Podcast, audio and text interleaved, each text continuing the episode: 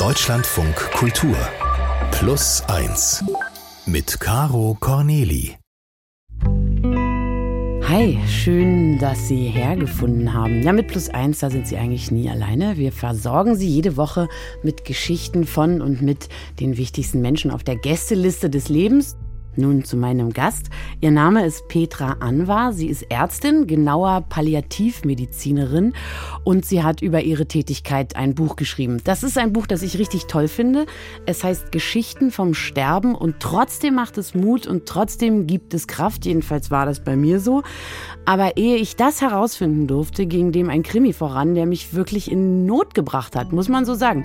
Petra wurde mir vor anderthalb Jahren vor unserer Haustür vorgestellt von einer Freundin, die sagte, die ist bestimmt ein guter Gast für Plus Eins. Sofort bekam ich das nämliche Buch in die Hand gedrückt und legte es zu Hause hin. Aber wohin? Das war ein sehr belastendes Rätsel über ein Jahr lang. Und die Freundin, die uns vorgestellt hat, ja, die sehe ich eigentlich fast jeden Tag. Und da kommt es schon mal vor, dass irgendjemand Buch sagt. Das war aber ein Reizwort, weil sich irgendwie rumgesprochen hatte, dass ich keine Ahnung habe, wo das Buch liegt. Schamesröte, naja, Sie kennen das vielleicht. Man zweifelt an sich, man schimpft sich dann. Nicht mal auf ein Buch kannst du aufpassen. Kurzum, der Glastisch äh, neben der Couch, das war die Antwort. Gefunden, dann sofort durchgelesen und glücklich zum Hörer gegriffen und Petra an war pronto eingeladen. Herzlich willkommen bei Plus Eins. Ich freue mich, dass du da bist. Hallo. Wie viel hast du davon mitbekommen, dass ich dein Buch verbummelt habe? Eigentlich nicht viel. Ich habe immer wieder mal nachgefragt, mhm. weil es mein letztes Exemplar war und ich danach einfach mein Buch selber auch nicht mehr gehabt hätte. Um die Dramatik noch zu steigern, ja, verstehe. Aber eigentlich habe ich die Dramatik nicht so miterlebt. Sehr gut. Kannst du vielleicht ähm, den Begriff der Palliativmedizin mit ein paar Worten umreißen? Das Wort kennt vielleicht nicht jeder. Also ich glaube, es kennen immer mehr Menschen in Deutschland und ich glaube, immer mehr Menschen wissen, dass es nicht mehr das Wort austherapiert bedeutet. Normalerweise war es immer so, dass die Patienten, sobald sie das Wort palliativ gehört haben, das gleichgesetzt haben mit austherapiert und jetzt muss ich sterben. Mhm. Und jetzt einfach, glaube ich, mittlerweile ganz viele Menschen wissen, dass dazwischen auch noch ein gutes Stück Leben liegen kann, was mitunter auch besser sein kann als mit einer Chemotherapie oder ähnlichem. Mhm. Sondern dass Palliativmedizin auch heißt, wir legen einen Mantel über unsere Patienten und helfen da, wo es nötig ist. Über dieses kleine Stück Leben, was dazwischen noch übrig ist, würde ich dann gerne gleich mit dir sprechen. Ja, darüber, wie das für dich ist, aber auch, wie das für deine Patienten ist. Einsweilen toll, dass du da bist. Danke, ich freue mich auch. Wenn Sie jede Woche automatisch alles von Plus 1 hören wollen, dann abonnieren Sie doch vielleicht unseren Podcast in der Podcast-App Ihrer Wahl oder in der Deutschlandfunk Audiothek. Mein Gast heißt Petra Anwar. Ich freue mich, dass sie heute hier ist. Ähm, wir haben schon gesagt, du bist Palliativmedizinerin. Was macht denn deine Arbeit aus und warum machst du die so mutmaßlich gerne? Also ich mache meine Arbeit sehr gern, auch wenn das Ende meiner Arbeit ja eigentlich immer der Tod des Patienten ist. Mhm. Und trotzdem ist das auch etwas, was einem sehr viel schenkt, wenn jemand in Anführungsstrichelchen gut sterben kann und gut von dieser Welt gehen kann. Also das ist so mein Erfolg. Mhm. Und ich glaube, dass das ganz wichtig ist für die Leute, auch die weiterleben mit den Erfahrungen mit der eigenen Angst vom eigenen Tod, wo ich ja auch maßgeblich dann irgendwie doch schon so ein Stück dran beteiligt bin, denen diese Angst auch zu nehmen. Also du bist nicht nur für den, der von uns geht, da und nicht nur für seine Leute, sondern auch dafür, dass die nachher vor ihrem eigenen Tod nicht mehr so viel Furcht haben. Ja.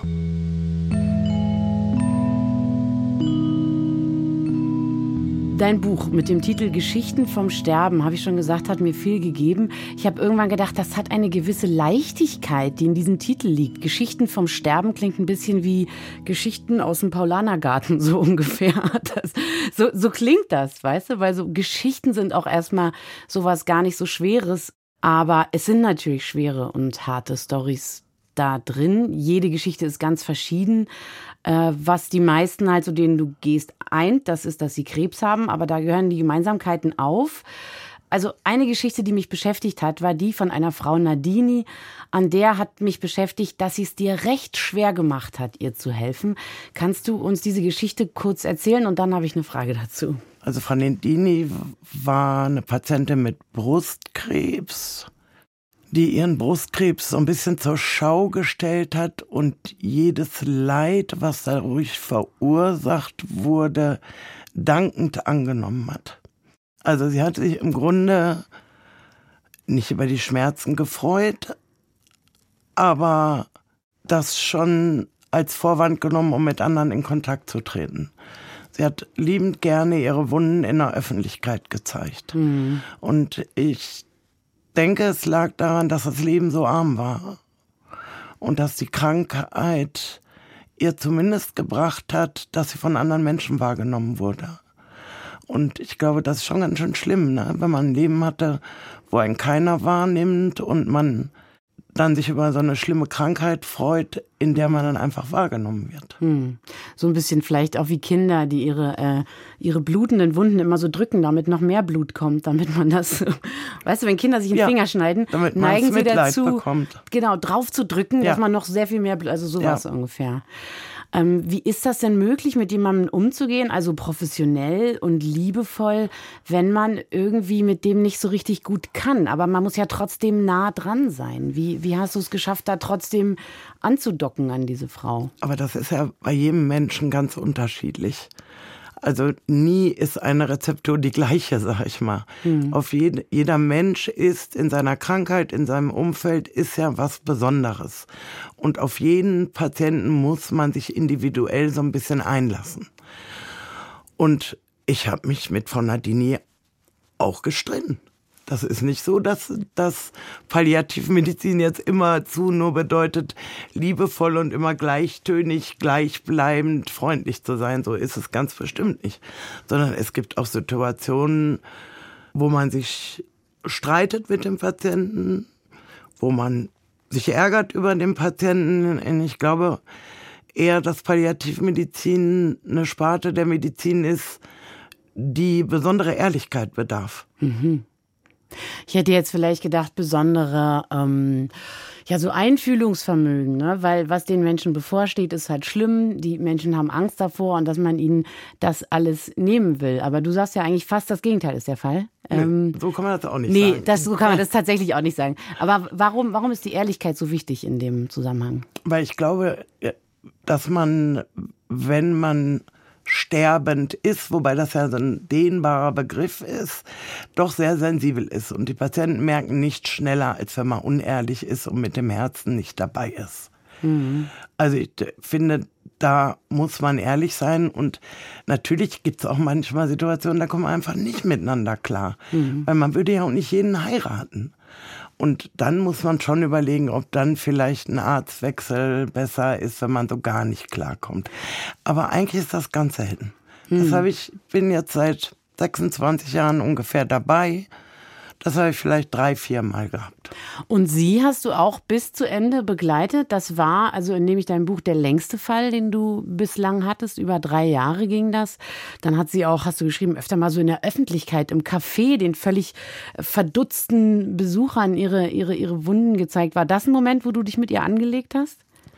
Ja, weil ich fand es einfach auch dem Kaffeebetreiber gegenüber einfach auch nicht nett. Ne? Das ja. ist eine Frau, die zieht ihren Pulli aus, um allen, die da sind, ob gekannt oder nicht, ihren Krebs zu zeigen. Mhm. Das war auch für den, den Kaffeeinhaber eine peinliche Situation einfach auch. Und ich finde auch, wenn man jetzt Krebs hat, heißt das nicht, dass man über alles äh, hinweg laufen kann, was für andere Menschen wichtig ist. Habt ihr euch versöhnt wieder?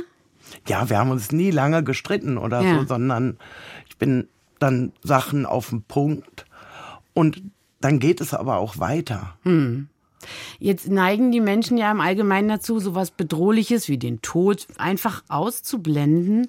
Und das ist ja vielleicht auch manchmal ganz gut. Also ich habe das Gefühl, viele Menschen denken, Tod passiert den anderen, aber mir nicht. Und sie sind dann ganz überrascht und wütend, wenn ihnen das auch passiert.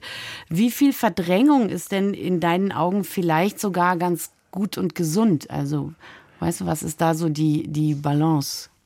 Also ich denke, man kann nicht jeden Tag wenn man so schwer krank ist, über seinen Tod sprechen. Mhm. Das geht nicht. Weil man braucht immer auch noch so ein Quäntchen Hoffnung, sonst kann man den nächsten Tag nicht leben. Und ich glaube, ein Stück Verdrängung macht jeder einfach aus Selbstschutz. Aber die Patienten wissen es, auch wenn sie nicht drüber reden. Also irgendwie so richtig, glaube ich, verstanden habe ich das, als mein Vater am Bauchspeicheldrüsenkrebs erkrankt ist. Den du auch betreut hast, ne? Den ich auch betreut habe. Wie war das für dich? In der eigenen Familie ist das ja Naja, ich habe ihn ja eher anderes. eigentlich ungewollt betreut. Wir haben einen Palliativmediziner dort gesucht, keinen gefunden. Der Hausarzt hat gesagt, er ist nicht mehr zuständig, somit war gar kein Arzt mehr da. Hm. Es war auf dem Dorf, das ist schon lange Jahre her. Zu der Zeit gab es auch nicht, noch nicht so viel Palliativmedizin. Und ich hatte eigentlich zwei Rollen, die der Tochter und die der Ärztin. Aber ich konnte mich auch so ein bisschen, glaube ich, manchmal in die Rolle der Ärztin flüchten. Hm. Und wir haben immer, die ganze Familie hat immer gedacht, mein Vater weiß nicht, dass er Bauchspeicheldrüsenkrebs hat. Und ich habe mich auch nicht getraut, mit ihm drüber zu reden. Mein Vater war ein starker Mann. Ja. Manchmal so ein bisschen motzend auch. Also keiner traute sich, mit ihm drüber zu reden. Aber er wusste Bescheid. Ja, wir haben ja gedacht, er wüsste es nicht. Hm. Und dann hat er irgendwann angerufen, 600 Kilometer zwischen uns, und sagt, so Petra, du bist vom Fach, wie lange habe ich noch? Hm. Und ich war sprachlos. Also jedem Patienten hätte ich antworten können, meinem Vater konnte ich irgendwie nicht antworten. Ich habe irgendwie nur noch rausgebracht, Papa, äh, du bleibst zu Hause, wir kümmern uns. Hm. Ja, ist gut. Zack, Hörer aufgelegt. Das war das Gespräch mit meinem Vater über seinen Krebs mit jedem Patienten rede ich mehr.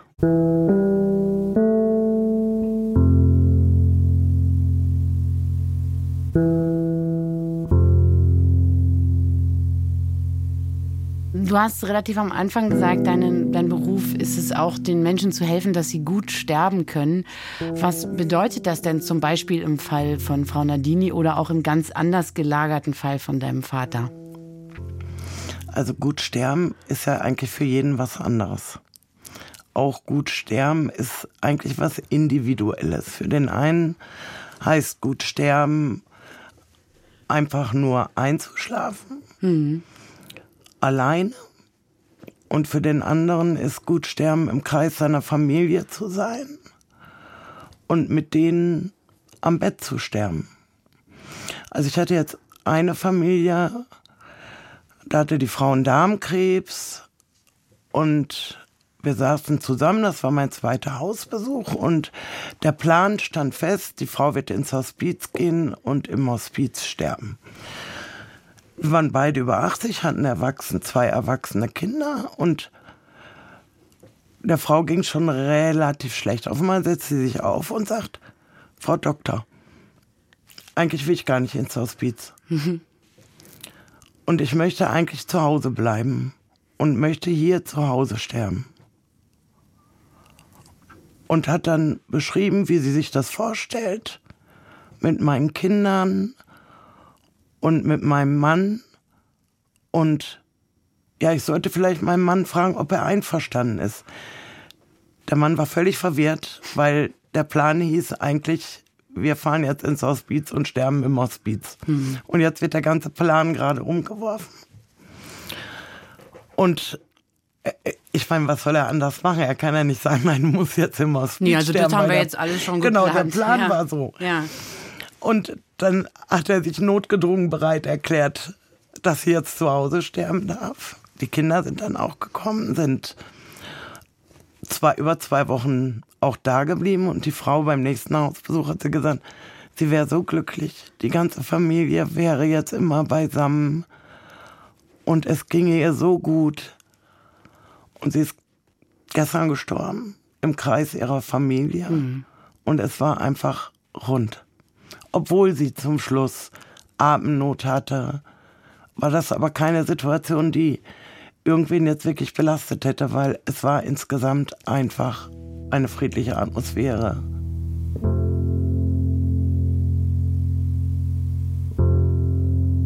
Also könnte man vielleicht sagen, dass so eine ähm, größtmögliche Eigenständigkeit und dass man selber Entscheidungen treffen kann, etwas mit Gutsterben zu tun hat. Ja, sicher auch. Ich mhm. glaube, zu Hause sterben ist nach wie vor etwas, was den meisten Menschen wichtig ist. Mhm. Aber die Angst in der Gesellschaft, jemandem anderen zur Last zu fallen, ist auch sehr groß. Ja. Und ich merke oft, dass diese unausgesprochenen Sachen die sind, die im Wege stehen. Na, dass also das eine Familienmitglied, was gerade stirbt, Angst hat, jemandem zur Last zu fallen und deshalb ins Hospiz geht. Hm. Aber eigentlich gar nicht ins Hospiz möchte. Sondern sich Sondern noch ein letztes Mal richtig doll zurücknimmt für die anderen. Genau. Und hm. das muss man manchmal so ein bisschen rauskitzeln und wirklich offen zum Thema fragen, fühlen Sie sich belastet, wenn Ihre Frau zu Hause bleibt? Hm. Nein. Ich sage, ja, aber warum wollen Sie dann gehen? Warum wollen Sie keine Last sein? Hm. Na, weil Liebe hat immer was mit Leiden auch zu tun. Und wer liebt, trägt auch gerne eine Last. Die des anderen. Die des anderen. Hm. Und ich finde, das muss unsere Gesellschaft wieder lernen. Der eine trage des anderen Last. Ja.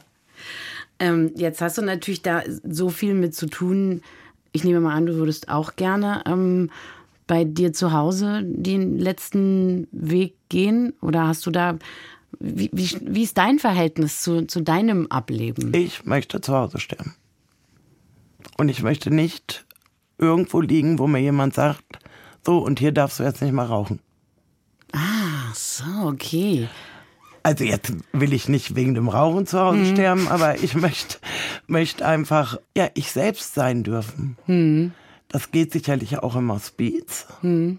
dass man der Mensch sein darf, aber trotzdem nehmen wir uns doch immer zurück, wenn wir in Gesellschaft anderer sind. Ja. Na, und wenn ich sterbe, möchte ich da sterben, wo ich gelebt habe. Hm. Mit neben dem Aschenbecher einfach. Mitunter dann auch neben dem Aschenbecher. Oder vielleicht könnte man das Bettchen auch auf dem Balkon schieben, je nachdem. Nein, nee, aber, aber ich verstehe den Gedanken, weil man ist ja also ne, sein Leben lang irgendwie auf einer Reise, der zu werden, als der man idealerweise geplant ist. Und vielleicht ist ja dieser, ja, dieser, dieser letzte Move einer, der wirklich am besten ganz authentisch ist. Genauso, ohne Bauch einziehen, ohne alles, genauso, genau. wie man eben sich auch selber findet. ich glaube, so wenn man stirbt, ist man ja im Grunde wieder nackt, weil man hat eigentlich keine Kraft mehr, irgendwas zu bedecken, sondern man ist so empfindsam und so nackt, wie man eigentlich auf die Welt gekommen ist. Und was braucht das Nacktsein? Das braucht ja dann auch eine Intimsphäre. Und darum ist zu Hause gut. Ich hatte dich ein paar Mal am Telefon, bevor wir uns jetzt hier getroffen haben. Und da hast du mir verraten, dein Handy ist immer an.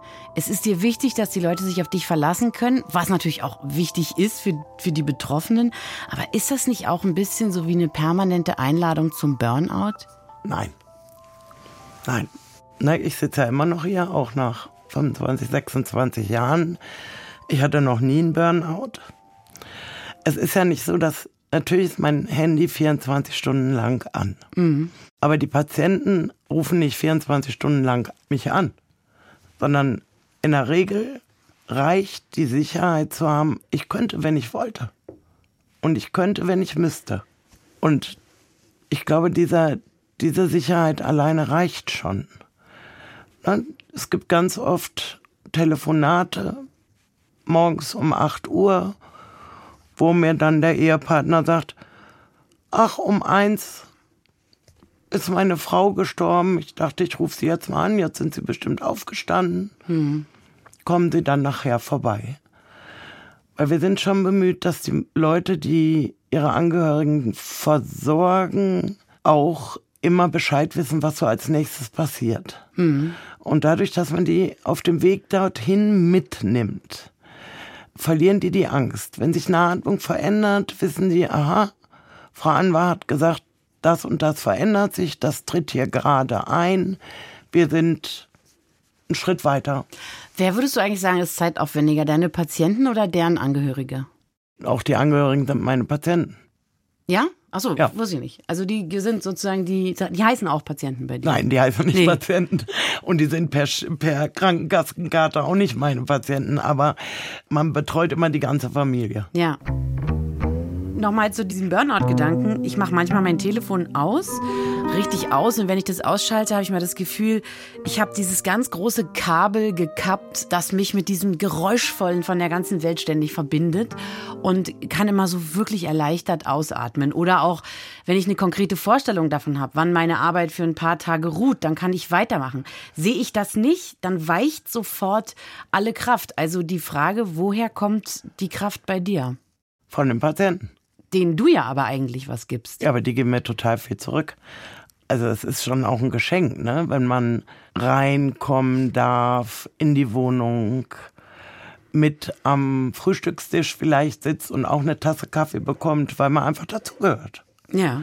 Also ich glaube, dieses uns reinzulassen als Palliativteam ist ein großes Geschenk und dieses Vertrauen ist ein großes Geschenk.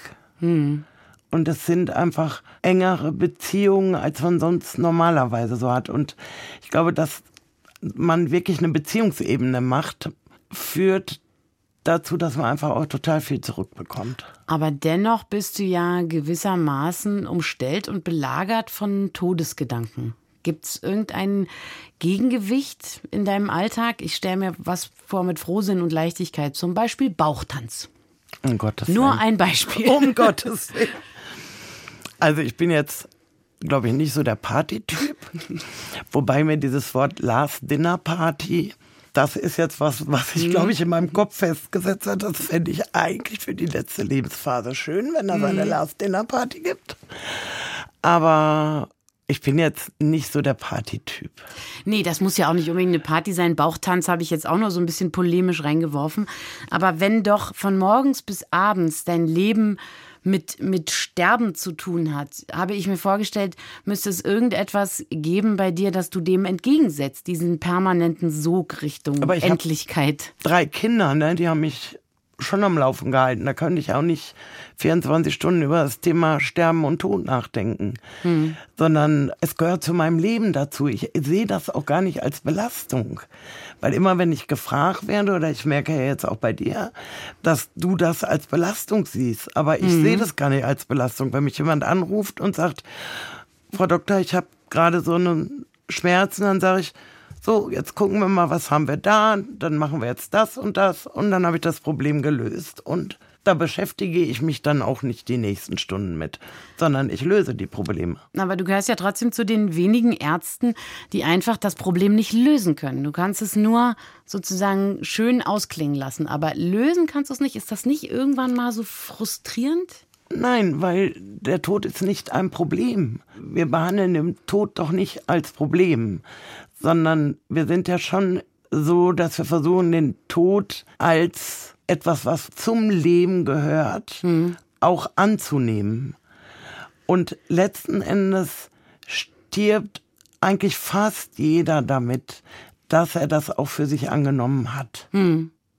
Kann man es vielleicht auch so ein bisschen als Höhepunkt ähm, begreifen? Machen das auch Leute, die sagen, ich steuere auf diesen, diesen Klimax zu, diesen, diesen Moment der Wahrheit meinetwegen? Oder ist das übertrieben? Das ist übertrieben. Ich hatte nämlich so eine Formulierung gerade im Sinn. Ich habe ein Buch gelesen, äh, das handelte von den von den Geheimnissen der Kaiserin Wu im Frag mich wievielten Jahrhundert vor ganz viel, ganz lange her.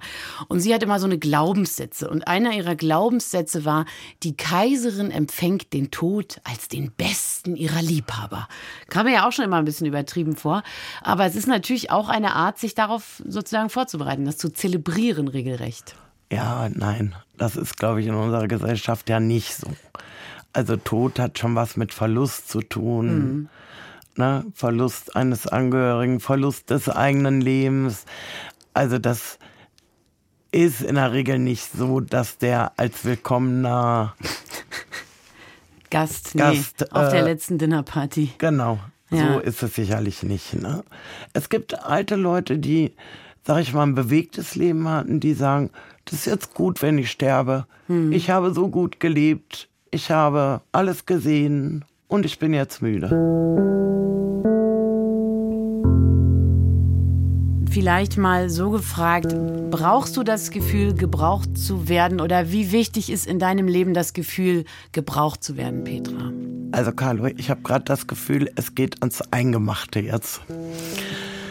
Wer braucht nicht das Gefühl, gebraucht zu werden? Braucht doch eigentlich jeder von uns.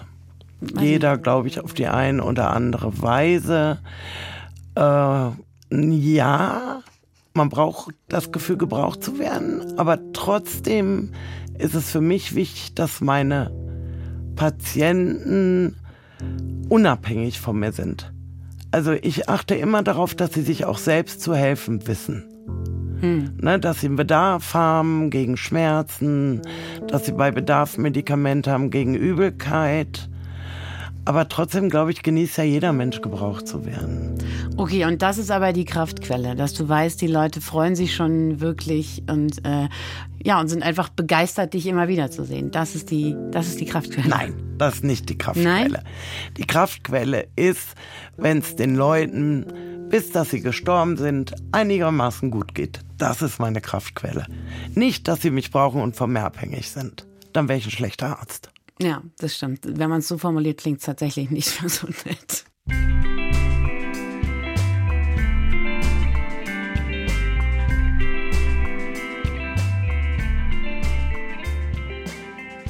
Es gibt keine Fertigprodukte mehr in meinem Kühlschrank.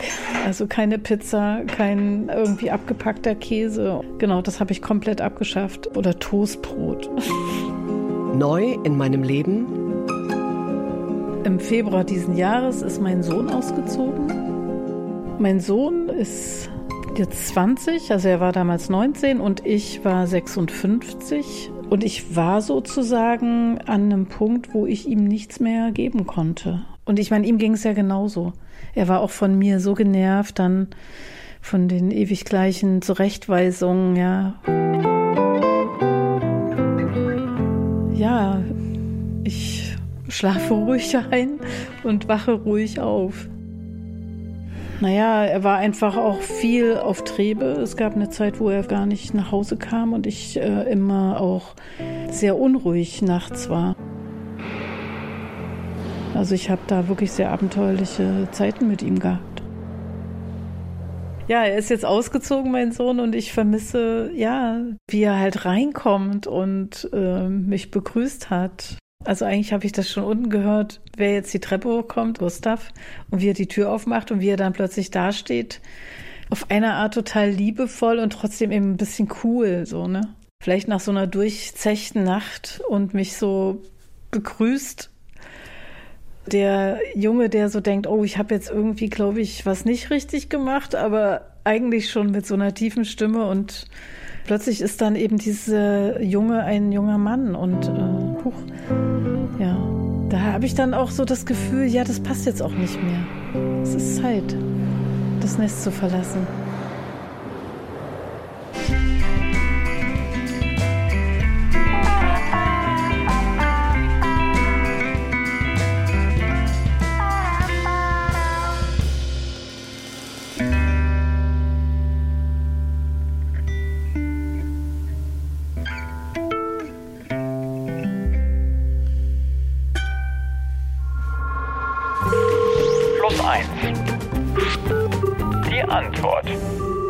Ja, wir bleiben thematisch beim Ende des Lebens, denn das hat wie eigentlich mittlerweile jeder Bereich unseres Lebens auch äh, eine digitale Dimension.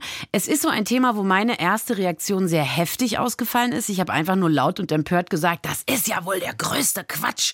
Aber, und für dieses Aber mache ich, glaube ich, meinen Beruf, man sollte es sich genauer betrachten, ehe man es verteufelt. Vielleicht hat man ja was übersehen. Sogenannte Griefbots, also Trauerbots, können mit KI-generierten Textnachrichten, wenn ich es richtig verstanden habe, posthum mit dem Hinterbliebenen in Kontakt treten oder den Kontakt halten. Markus Richter, der weiß sehr viel mehr darüber und deswegen begrüße ich ihn bei Plus Eins. Hallo Markus. Hallo Caro. Ich möchte meinen heutigen Gast vorstellen. Das ist Petra, das ist Markus. Hallo. Hallo. Markus, gibt es das wirklich und wie funktioniert das praktisch, also in der Anwendung? Ja, das gibt es wirklich. Und praktisch in der Anwendung funktioniert das also aus Anwendersicht so, du sagst einem Programm oder wahrscheinlich eher einer Firma, schau mal hier, ich habe diese Texte von dem oder der Verstorbenen und dann werden die in die Maschine reingeworfen. Und dann hast du halt so einen Chatbot, wie man ihn kennt von der, keine Ahnung, Telefonhotline, aber natürlich in einem anderen Gewand und kann dann da Texte reinschreiben und da fallen dann Texte raus und im idealen Sinne, ideal hier im Sinne dessen, der dieses Produkt an anpreist, ähneln die dann dem, was der oder die Verstorbene getextet haben könnten.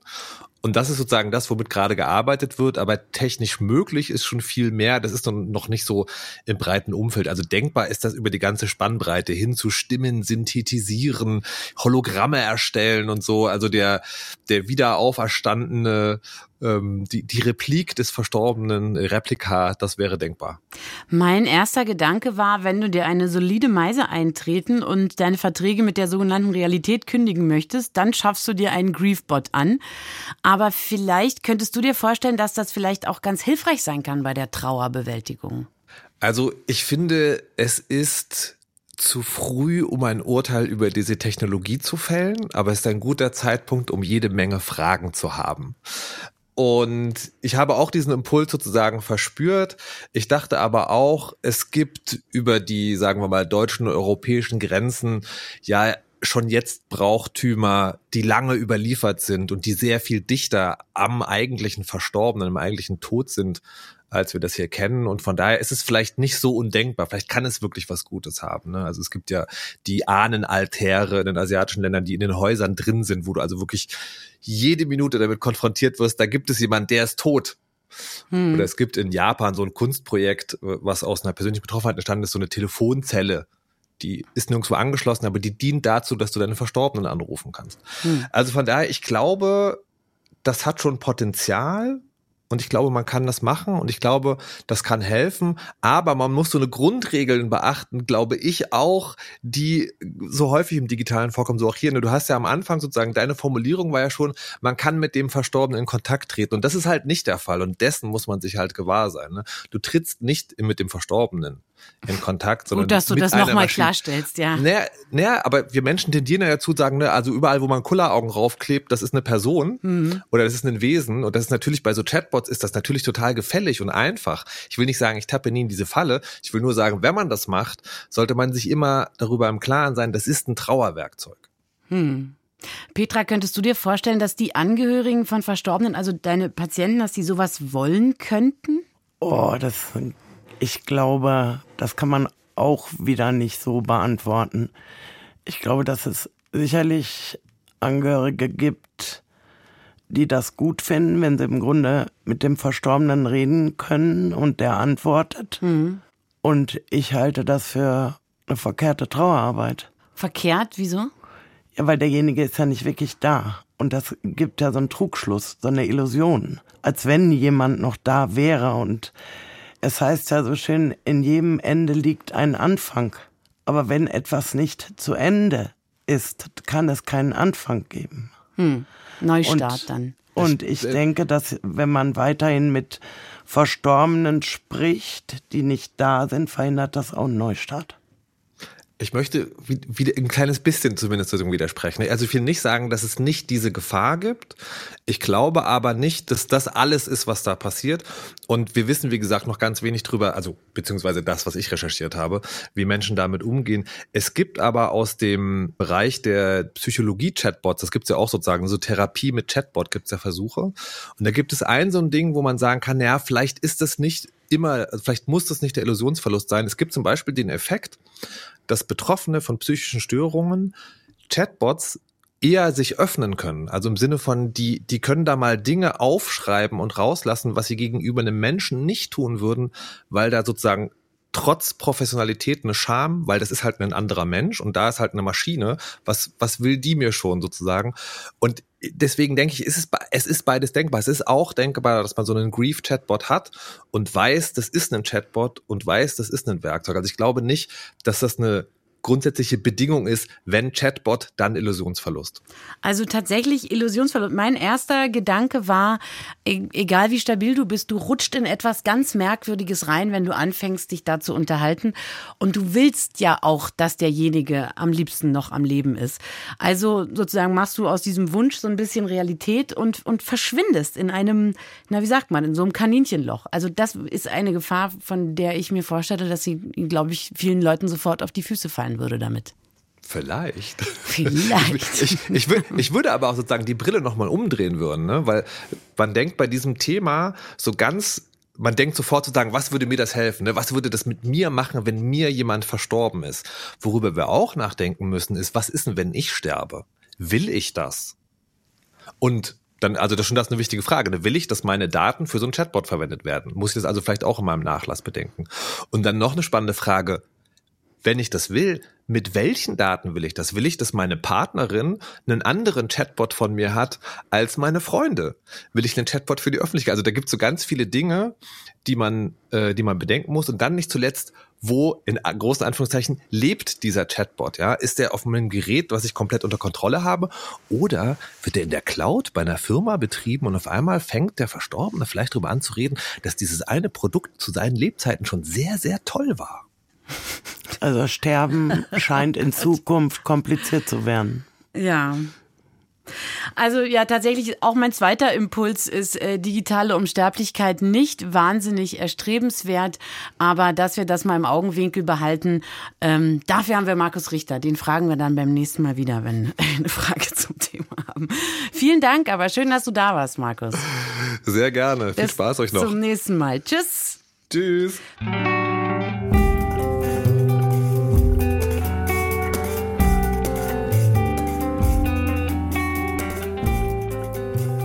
Petra Anwar.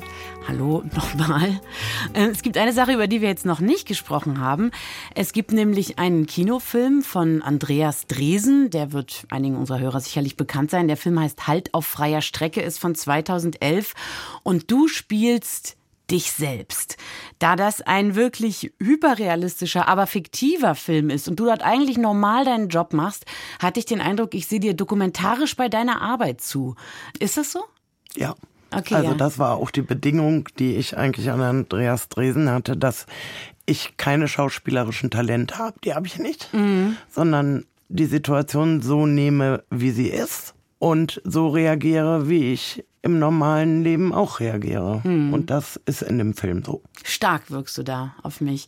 Eigentlich so ein bisschen, als, als ob du vor Ort jeden auffängst, achtarmig, der fällt oder droht zu fallen. So als ob du diesen Raum kurz scannst und dann guckst, wer ist hier in Gefahr und die wackeligsten erstmal wieder stabilisierst. So hat sich das für mich angefühlt. Ja, aber das ist ja immer so intuitiv, ne? Also ich glaube, ich bin so ein Typ, mhm. auch von meiner Körperstatur her. Ich bin mhm. dafür gebaut, andere Leute aufzufangen. Und ich hoffe, es gelingt mir. Ja. Wenn Sie jetzt uns zugehört haben und äh, Sie haben das Gefühl, ach, diese Frau Anwar ist mir sympathisch, die würde ich mir gerne mal in Aktion angucken, dann lege ich Ihnen den Film Halt auf freier Strecke von Andreas Dresen tatsächlich ans Herz. Petra, schön, dass du da warst. Danke für Ganz deine gerne. offenen Worte. Danke. Bei Plus Eins. Diese Podcast-Folge ist vorbei, vielleicht haben Sie es gemerkt, aber weil das doch immer recht fix geht, haben wir Ihnen noch eine zweite Podcast-Folge aufgenommen. In der erzählen wir die Geschichte von Mirjana. Seit ihrer Kindheit fehlt ihr der familiäre Halt.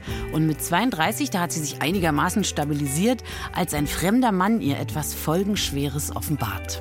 Wir saßen irgendwie an so einem kleinen Tisch, aber es hat sich irgendwie komisch angefühlt und ich dachte, was, was hat das jetzt hier auf sich? Warum, warum fühlt sich das jetzt so merkwürdig an? Und dann hat der äh, jüngere Mann zu mir gesagt, ich glaube, ich bin dein Vater.